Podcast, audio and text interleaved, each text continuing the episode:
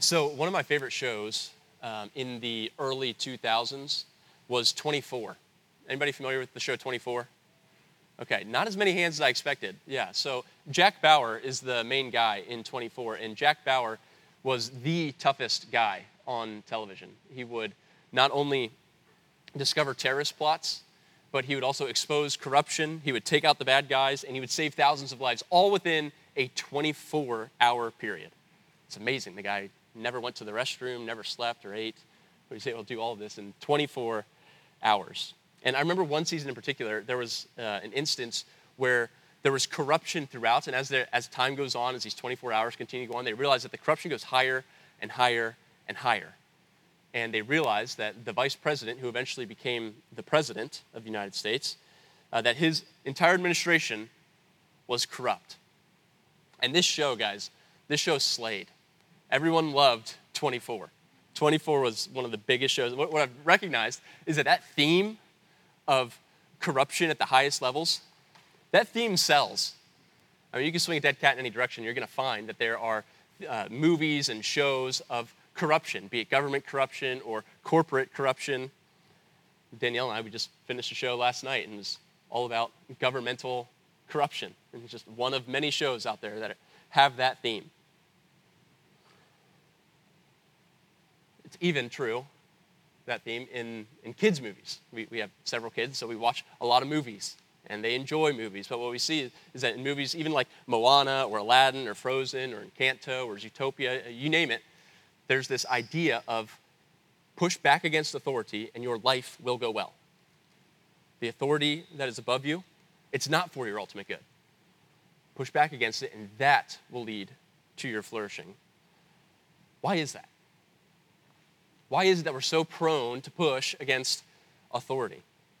Well, I think at least in part it's because that in Adam, we all rebelled against God's good authority. You see that early on in Genesis. And now, because of the fall, we're naturally all prone to rebellion. So it just comes natural for us, even rebellion against good authority. And so now, any opportunity to question that authority kind of scratches that itch of rebellion for us. Now, I want to submit to you today that our relationship with authority does not need to be a tense one. I think what we'll see in the text today, as, as Julius Kim, a theology professor at Westminster in California, puts it, that because our relationship with God has been changed through Christ, our relationships with those around us must change for Christ. So, because our relationship with God has been changed through Christ, the relationships that we have with those around us, including authority structures, must be changed for Christ. And so when our relationships are changed for Christ, what we see is that loving authority and dignified submission, these two things are actually good and godly. Loving authority and, and dignified submission are good and godly things. Now, we've been going through the book of Colossians and I've given you the context each time. I'm going to do it again. Hopefully, just kind of beats into your brain so that you know that when we open the book of, of Colossians, it was written around 60 to 62 AD. Hopefully, that date sticks right in there. And that also, when Paul wrote this letter, he was in prison and he also wrote the letter of, to the Ephesians around the same time. So, what we'll see is that in this text, particularly, Ephesians 5 and 6 are almost like a parallel passage to the latter half of Colossians 3. Because Paul is writing them right around the same time. These things were on his mind. The theme throughout the whole book of Colossians, you remember something about the whole book of Colossians, this is the theme the fullness and sufficiency of Christ. The fullness and sufficiency of Christ. Now, chapters 1 and 2, so Colossians has four chapters. The first half, Paul is really unpacking the theological argument. He's addressing some this heresy that was going on in Colossae, known as the Colossian heresy. And what that was essentially was syncretism, taking all these other ideas, pagan practices, whether it's Jewish or Jewish ceremonialism, or angel worship, or the philosophies of men, or asceticism, whatever these things are that were going on in Colossae, and synchronizing them with Christ. And saying what you need, yeah, is Christ, but also bring these other things in so that you can really have a full understanding of who Christ is. And Paul says, no. Christ is sufficient. You don't need these other things. Christ is actually the fullness of God. If you want to know who God is, then look at Christ and you will see a full picture of God. You don't need these other practices and these other beliefs to understand who God really is. Christ is sufficient.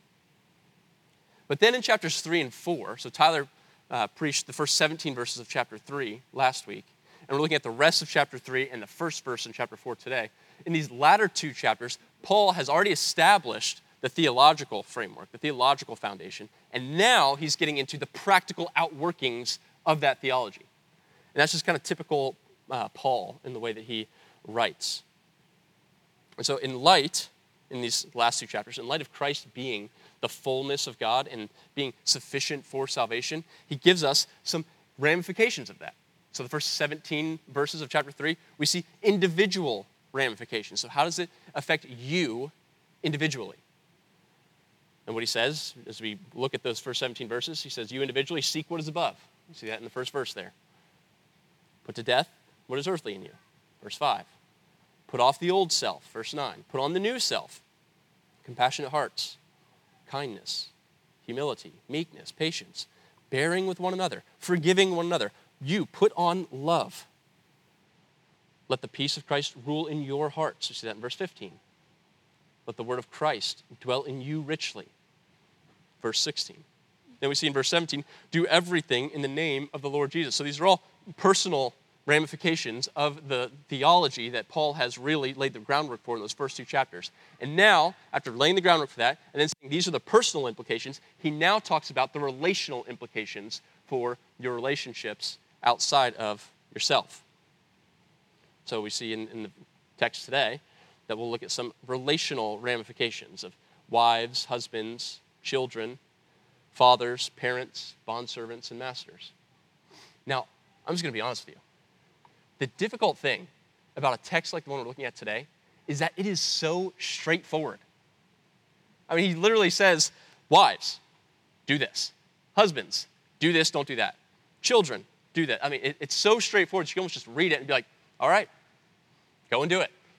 And in one sense, you can. I mean, God's word is, is perfect. However, hopefully, as we unpack it, you'll see the value of, of doing that. But here's something that we need to keep in mind is that it's one thing to know something, it's another thing to do it. And the Puritans, in fact, would actually say that you really don't know something until it impacts the way that you live. You might think that you know it, but if it doesn't impact the way that you live, then, friend, you don't really know it. And so, as we look at today's text, it is so simple. But sometimes unpacking the simplicity can help us really live in light of those simple commands. And so, if you look in your bulletin, you'll see an outline. And even though Paul breaks it up in six categories right there, I think each category is kind of connected to each other.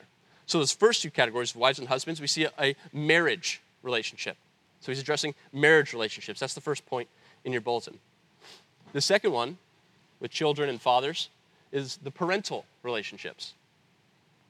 And the last one is work relationships. So, marriage relationships, parental relationships, and work relationships. And now, each of these, if you notice, each of these have a submission authority dynamic. We'll unpack that as we go on. But as Michael Lawrence has said about this, this text, he says that loving authority and dignified submission should characterize our relationships if we are Christians. So, if we're Christians, loving authority, and dignified submission should characterize the relationships that we have. And so, after spending 17 verses explaining the, the personal ramifications, personal ramifications of the gospel and right doctrine, Paul now moves on to the relational implications. So, if you would, uh, look at Colossians 3. If you're turning in your Bible, you'll see Galatians, Ephesians, Philippians, Colossians. If you're using one of the blue provided Bibles that are near you, that's going to be on page 984. And if you don't have a Bible, then friend, just consider that one that you're picking up, that blue one, consider that yours. We'd love for you to take that home, read it, and be encouraged by it. So let's look at Colossians. We're looking at chapter 3, and we're starting in verse 18. Excuse me. This is God's word. Wives, submit to your husbands as is fitting in the Lord. Husbands, love your wives and do not be harsh with them. Children, obey your parents in everything, for this pleases the Lord. Fathers, do not provoke your children, lest they become discouraged.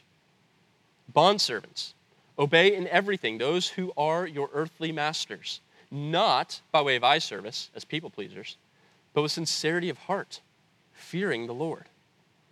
Whatever you do, work heartily, as for the Lord and not for men, knowing that from the Lord you will receive the inheritance as your reward. You are serving the Lord Christ. For the wrongdoer will be paid back for the wrong he has done. And there is no partiality. Masters, treat your bondservants justly and fairly, knowing that you also have a master in heaven. Father, as we look at this text, we ask that you would help us see the simplicity in it, but Holy Spirit, help us to live it out. We pray this in Christ's name. Amen. So, that first point marriage relationships. So, Paul begins with the most foundational of all relationships marriage. And, and that makes sense that he would begin there because if you, if you think about it, in Genesis, after God created, he saw that it was not good for man to be alone. After each thing that he created, said, It is good, it is good, it is good. But he realized that it's not good for man to be alone. Adam needed help with the work that God had given him. We see in Genesis 2, verse 18 Then the Lord God said, It is not good that the man should be alone. I will make him a helper fit for him. And notice, God didn't give Adam parents, He didn't give him children. He gave Adam a wife. And so, a few verses later, commenting on that wife, we see that God calls her his helper. Genesis 2:24. Therefore a man shall leave his father and his mother and hold fast to his wife, and they shall become one flesh. And so Adam was told, he was tasked by God to oversee the garden, to work it and to keep it. And what we see is that Adam needed help. He was not able to accomplish this on his own. Now, notice, this is interesting.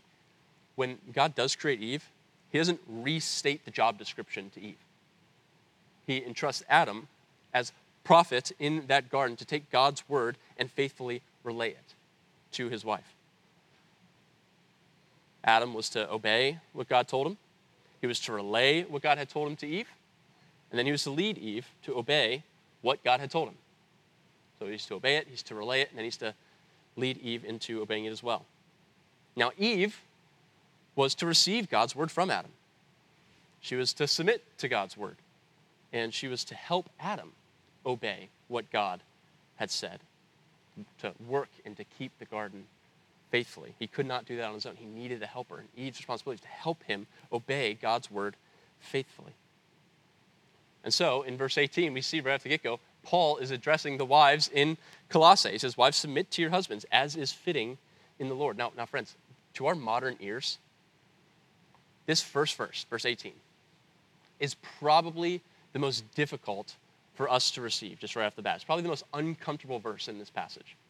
We hear submit, and we hear words like help as demeaning, as inferiority. If you are the one to submit or you are the one to help, it can feel like I have no say, that my voice is gone, my input isn't valued. But let me just say a few things about that. So, first, submitting or helping does not equal inferiority. It simply, it, it can't. Jesus Christ himself submitted his will to the Father. As a man, he submitted his earthly will to the Father's plan. And so to submit does not equal inferiority. And furthermore, the Holy Spirit is called our helper. And so to say that to be a helper is to be inferior or is demeaning, then that would say that the Holy Spirit is inferior to the Son and to the Father. We, we don't say that. Helper is a good and godly title. Second, so that's the first thing I want to caveat with, is that inferiority um, or excuse me, submitting and helping, that does not mean inferiority. Second, wives submitting to their husbands is fitting to the Lord. We see that in verse 18, the second part of it. Because for those in the Lord, Christians, it's fitting to show dignified submission. Now, why is that? Because our Lord Himself did that. I already touched on that, but, but Jesus Christ is our example for one who submitted Himself. And He was perfectly righteous. It's a good thing to do. He submitted Himself to the Father. Now, notice He didn't submit Himself to the Father blindly, He didn't submit begrudgingly, but he did it in a trusting and dignified way. And so now, those in Christ, those who are Christians, we show that kind of submission to Christ. We trust him, not blindly, not in a begrudging way, but we submit to him in a dignified way. And then the third thing is that there is a kind of submission that is not honoring and is not fitting to the Lord. So, this is the caveat that, that can be used for this section, but also for the other sections as well. And, and we'll touch on it in each section. But there is a kind of submission that is not fitting to the Lord, and that's submitting to sin. And so, wives, you're called to submit to the husband that God has kindly given you, insofar as that submission does not lead you to sin. Does that make sense? Christ is your highest authority. If your husband is asking you to do something that's contrary to what Christ would have you do, then you no longer follow your husband. You follow Christ. You submit in a way that is fitting to the Lord. You're not, hear me, you are not called to submit to abuse. You are not called to aid in sin. You are not called to follow blindly down a destructive road. You're called to submit to good authority. So here's an extreme example. Okay? It's an extreme example, but I, am hoping that it gets the point across. So every time you fly, those in here who have, have flown, you know that you are submitting to authority. There's an assigned seat that you go and sit in, and then there are little lights that you see that tell you when you can get up from your seat and when you cannot get up from your seat. When the fasten seatbelt light is on, you have to stay seated. And you also know that you can't just waltz right into the cockpit and chat it up with the with the pilot and the co pilot. There are rules that you know that you have to submit to if you're going to fly on this plane. Now, if someone were to have taken over the plane, in the situation that we saw on 9 11 with United Flight 93, then it's your responsibility to no longer submit to that fasten seatbelt sign and to try and do something about the direction that the plane is going. That's exactly what those passengers did. They agreed that they were going to try to take over the plane and redirect it. And that plane was headed toward DC which could have killed hundreds, perhaps thousands of people. And they redirected it, flew it into a field that was just an 18 minute flight away from DC.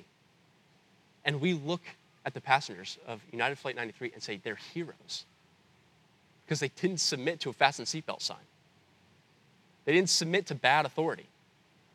When the direction of the plane was started to go into a dangerous direction, they did something about it. Wives, as you submit to the husband that God has given you, do not submit to bad authority.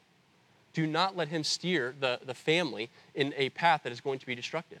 You have a responsibility to help him to follow God's commands.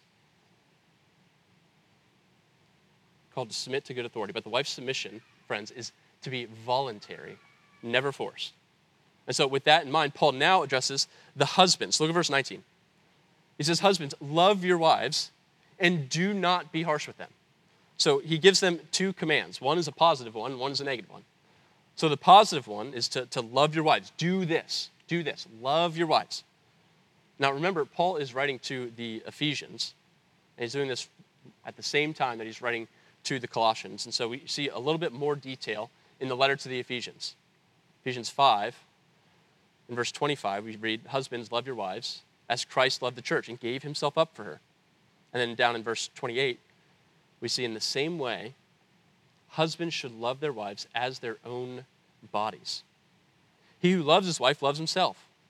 For no one ever hated his own flesh, but nourishes and cherishes it, just as Christ does the church. And so, husbands, you are called to live and to act in such a way that clearly conveys your love for your wife. The way that you live, the way that you act should clearly convey your love for your wife. You should inconvenience yourself for her. You should give yourself up for her well being. You should know her well, relate to her well, and live with her in an understanding way, as 1 Peter talks about.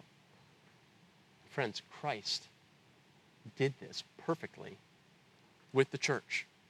He knew our fallen state. He knew what it took for our well being, for him to die in our place. And he inconvenienced himself so that we may be made one with the Father again, with God. We can be restored to God.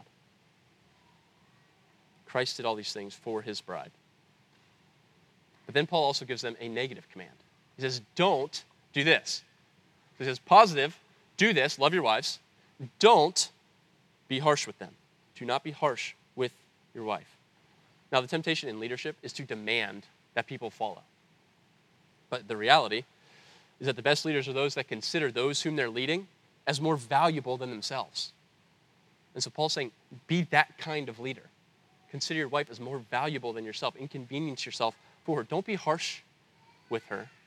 That's not how Christ leads the church. Be gentle. Consider the way Christ led. We see in, John. So Jesus had just uh, done some difficult teaching. Okay, this is in John 6. And a lot of people, after hearing this teaching, they said, That's too much for us. We're out. And so Jesus looks at them in verse 67 and he says, Do you want to go away as well? He's talking to the disciples. And then Simon Peter answered him, Lord, to whom shall we go? You have the words of eternal life. Now, notice what's going on there. Jesus is not forcing them to follow him. But Peter's recognizing that Jesus' leadership is going to lead to my good. You, Jesus, have the words of eternal life. Where else are we going to go? What you tell us is ultimately good for us. And so they don't go away.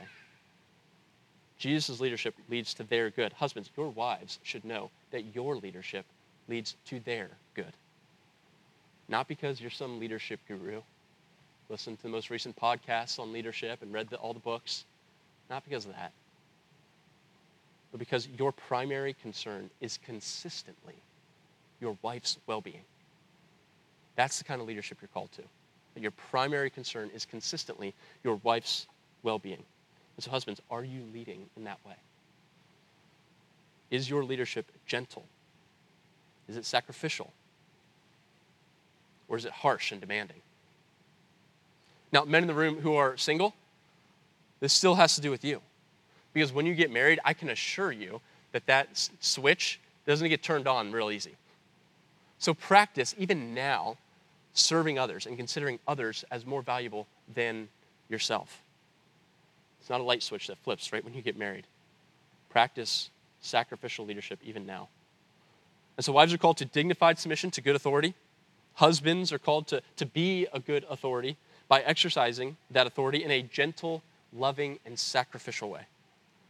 And friends, look, Christ is our model for both. Christ himself submitted to good authority. He submitted in the Garden of Gethsemane. Notice that first rebellion, that first act of rebellion, happened in a garden, Garden of Eden, where Adam rebelled against God. But then in the Garden of Gethsemane, we see the second Adam, the true Adam, not rebelling, but he's submitting to God's good authority. And then we also see Jesus exercising gentle, loving, and sacrificial authority over the church that he died for. Consider in Matthew, where Jesus says in chapter 11, Come to me, all who are all who labor and are heavy laden, and I will give you rest. Take my yoke upon you and learn from me. For I am gentle and lowly in heart, and you will find rest for your souls. For my yoke is easy and my burden is light. Jesus says, Yes, I am your authority. However, my yoke is easy, my burden is light. I am gentle. Come to me and experience that gentleness. Come to me and experience that lowness of heart. that light burden. And all who go and submit to him experience what it is to be under good and loving authority. And so now, after addressing the marriage relationship, Paul goes out one concentric circle. He moves on to the parental relationship. So look at verse 20. He says, Children, obey your parents in everything, for this pleases the Lord. And so it's similar to the marriage relationship where he starts with the one who's under authority. He does it here too. So he talks to children before he talks to the fathers, the parents. And he, we see in Ephesians 6, again, remember, Colossians 3, kind of a parallel passage, Ephesians 5 and 6. So Paul is a little bit more detailed in that Ephesians one, so we're going there to get a little bit more um, from what this command is. So Ephesians 6, he says, Children, obey your parents in the Lord, for this is right. It says in Colossians, it pleases the Lord. In Ephesians, says, this is right. Now, this is a reference to God's moral law, Ten Commandments. We're in the fifth commandment. We read, Honor your father and mother. And so, kids in the room, look up here. Kids in the room. It is a good thing for you to obey your parents. It might not always be a fun thing, but it is a good thing. God has given you parents to take care of you, to meet your physical needs, and also to point you to Himself. Obeying your parents honors them. And by honoring them, you are pleasing God. And so, I get it. I was a kid with parents. Natural question is really? What if my parents want me to clean up my room and it's just not time? Kids, it's good to obey that. Even little things like that. It says in the text, in everything, obey. The question could be, really, in everything? Well, remember, Paul is dealing with a Christian home. We see in the first verse of chapter 3 if then you have been raised with Christ, seek the things that are above. So he's saying, he's talking to people who have been raised with Christ. So he's assuming, he's presuming, he's presupposing a Christian household with a, a Christian approach to parenting. And so if you're a kid in the room, maybe you're a teen, the question might be what if my parents aren't Christians? Do I still need to obey them in everything? Well, even if your parents aren't Christians, it's still pleasing to obey God, or excuse me, to obey them. It's still pleasing to God to obey your parents. Now, okay, what if my parents want me to do something that is sinful? Should I still obey? Well, in that case, you can't obey. Sin never pleases God, and God is your highest authority, even higher than your parents. And so, if you are going to disobey them, do it in a respectful way. There's a way to still honor your parents while disobeying them. If what they are asking you to do leads to sin, you can disobey still in an honoring and respectful kind of way. Look, look, the apostles actually had a very similar predicament. In Acts 4, we see the authorities in Jerusalem telling them to stop preaching the gospel. They say, stop, stop going around telling everybody about this. But they, they don't listen. They keep proclaiming the gospel. And we read in Acts 5 that when the authorities had brought them, they set, set them before the council. And the high priest questioned them, saying, We strictly charged you not to teach in this name. Yet here you have filled Jerusalem with your teaching, and you intend to bring this man's blood upon us. But Peter and the apostles answered, and this is key we must obey God rather than men. And so, kids, parents are a good God given gift to you. They're for your good, and they are for you to obey. But they are not your highest authority. God is your highest authority, which means, parents, you have a responsibility to help your children obey their highest authority. And, as Paul elaborates here, there's a way in which you are to do this. So there's the thing Help your kids obey their highest authority, God. Kids, obey the authority that God has placed over you, your parents, insofar as they're helping you obey God. But there's a way, parents, for you to do this very thing, this task. Look at verse 21. Paul says, Fathers, do not provoke your children, lest they become discouraged. Ephesians 6, a parallel passage, says, Fathers, do not provoke your children to anger, but bring them up in the discipline and instruction of the Lord. And so, look, fathers are mentioned specifically here because as the head of the household, they do have a unique responsibility for ensuring that their children are being discipled. They have that added weight, so to speak. However, I think the term fathers used here is likely being used as a broad term for parents. John Knox agrees with this. He says, John Knox was a 16th century Scottish reformer. He says, And you, parents, he's saying that this is a command to the parents, and you, parents, must not rouse your children to resentment. And so, what does it mean to provoke your children? What does it mean? What's the difference between raising them in, in the fear and instruction of the Lord and then provoking them? Well, that word provoke means to, to stir up. And so, a question that you can ask yourself is Does your parenting style stir up your children? Do you have a short fuse to where you immediately jump to the consequence? That's, that's the thing that I feel convicted about. Is that when one of my kids are not responding the way that I want them to, I just immediately jump to the consequence rather than helping them understand why it's better to, to listen to what mom and dad have to say. I, my patience grows thin. I just jump right to it. So, parents, are, are you short tempered? When your kids do something they shouldn't, is your response harsh? Are you difficult to please? One commentary put it this way said parents can be so exacting, so demanding, or so severe that they create within their children the feeling that it is impossible for them to please their parents. Is your parenting style one that is impossible to please?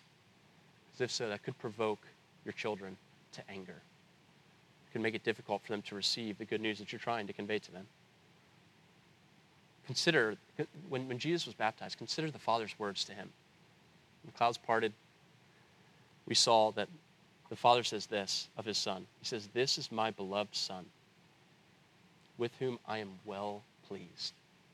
And so there's three things right there that we see that the Son is his. This is my. The Son is his.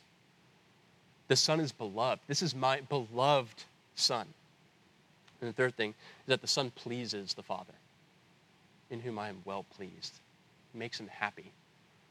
Something we try to tell our kids often is that you are my daughter, that you that daddy loves you very much, and that you make me very happy.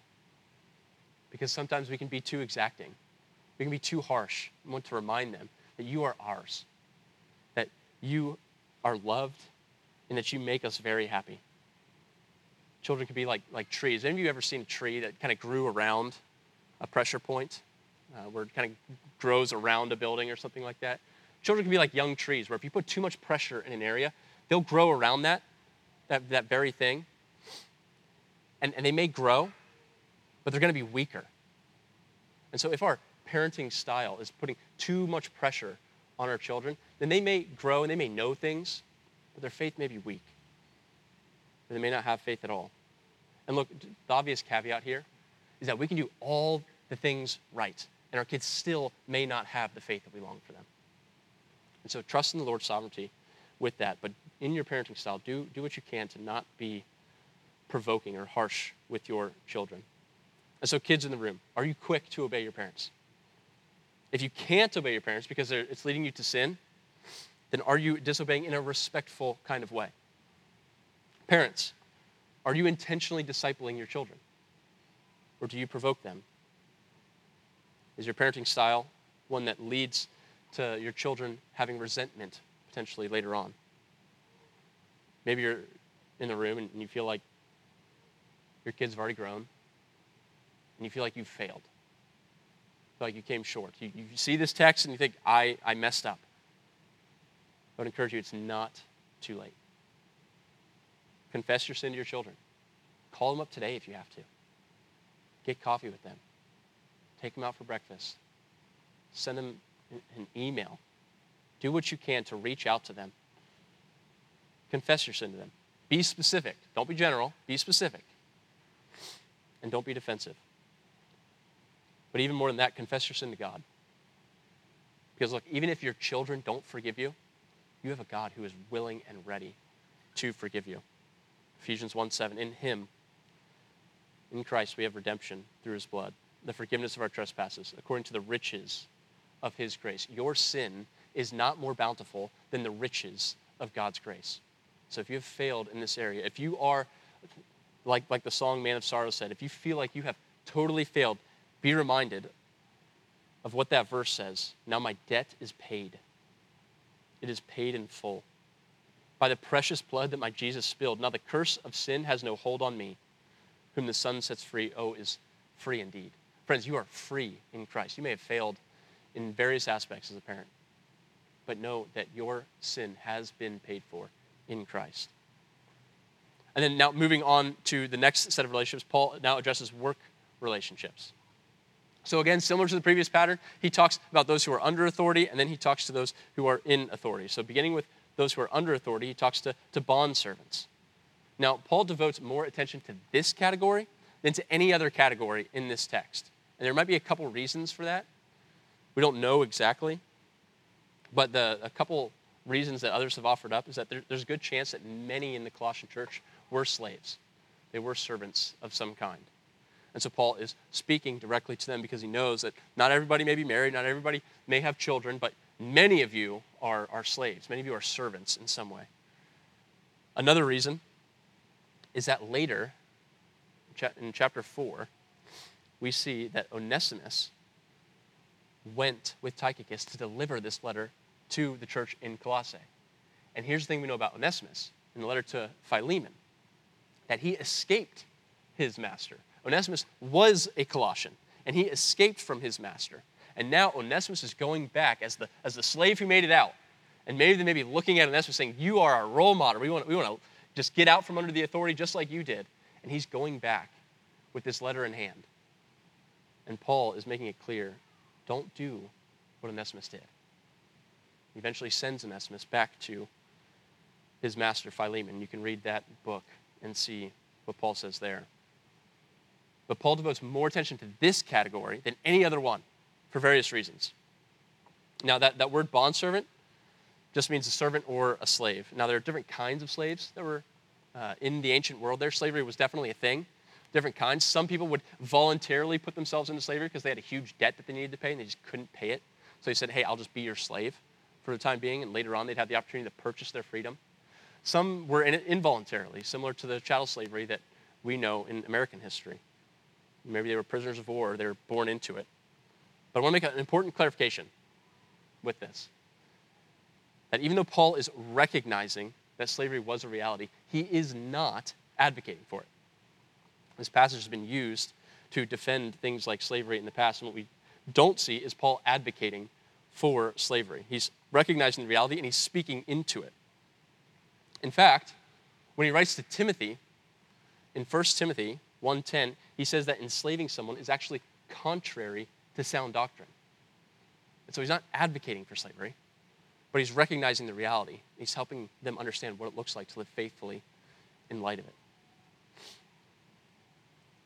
And so although Paul isn't advocating for it, he does recognize that our relationship with Christ changes our relationships with those we work for. And so he tells the bondservants, he gives them two commands. He says, one, obey in everything. See that in verse 22. And again, we have that caveat. In everything, really, even if, even if God's telling me to sin? No, not if God's telling you to sin. Obey in all things, insofar as they are not calling you to sin. But that term, obey, is, a pres- is in the present tense, which means this is an ongoing thing. It's not a one and done. Okay, I obeyed that one time, check that box, I'm good. It's an ongoing, it's a, it's a characterization of your, of your behavior your behavior is characterized by a habitual practice of obedience. And he says, not by way of eye service as people pleasers, but with sincerity of heart, fearing the Lord. And so, look, their obedience, tell, tell the slaves, your obedience should be sincere, not just when the boss is looking. Your obedience should be sincere. And then he says, to work heartily. You see this in verse 23. He says, work hard. And he gives, he gives three, three reasons for that. He says, one, you're, you're working for the Lord, not men. You see that in the second half of verse 23. And then he tells them in verse 24 that your reward comes from God. And then in verse 25, he points out that God will repay everyone for what he has done without partiality. So he's going to say, work hard. This is what it looks like to be a, a Christian worker. Work hard, obeying everything, not just when the boss is looking. Why? Because you're ultimately not working for that guy or that girl. You're not working for that boss. You're ultimately working for the Lord. And the way that you work reflects Him. Your reward will come from Him. And He will repay everyone for what He has done without partiality. Now, that without partiality, repaying everyone for what He has done, includes Christians and non Christians. So you will be repaid for what you have done. The good news is that if you are a Christian, then Christ's work becomes your work. And so when God looks upon you, he sees the goodness and the holiness and the righteousness of his son, Jesus. He made him who knew no sin to become sin, so that in him we might become the righteousness of God. And so God will repay without partiality, but when he looks on you, if you are a Christian, if you've confessed your sin, he said, ask Christ to take away your sin, and you're entrusting Him to, to be your Lord and to be the one who paid for your penalty on the cross, if that's you, then when God comes to repay you for what you've done, He's going to look at your work and He's going to see the work of the Son. And there will be only a righteous reward for you. But if you are not a Christian, then that is not your reality. God will repay you for your sin because He is perfectly just and fair. And so, look, slavery isn't as relevant to us today. Praise God. However, many of us know what it is to have a boss. And so, Christian, is your obedience to your boss sincere? Or is it just for eye service? Do you obey even when it's work you don't want to do? Even when you know that there's a better way to do what your boss is asking? Do you still obey? Christian, we're, we're called to work for the Lord and not for men. See that in verse 23. And so, is God your highest authority, even in the workplace? We want to categorize our, our, our walk with the Lord and then our work. Is, is God your highest authority, even in the workplace? And so, if obedience to your boss requires sin, are you willing to submit to God rather than man? So, when that new email signature policy comes out, when you're called to show partiality for DEI purposes. When your boss wants you to alter some numbers for a report. When you have the opportunity to take advantage of a client so that your numbers look better. Are you willing to submit to God rather than man? And then the final verse there, in verse 1 of chapter 4, we see Paul turn to masters. And he says, Treat your bondservants justly and fairly, knowing that you have a master in heaven. And so Christians in a position of authority are called to use that authority in a just and fair way. Why? Because God, who is our ultimate authority, is just and fair.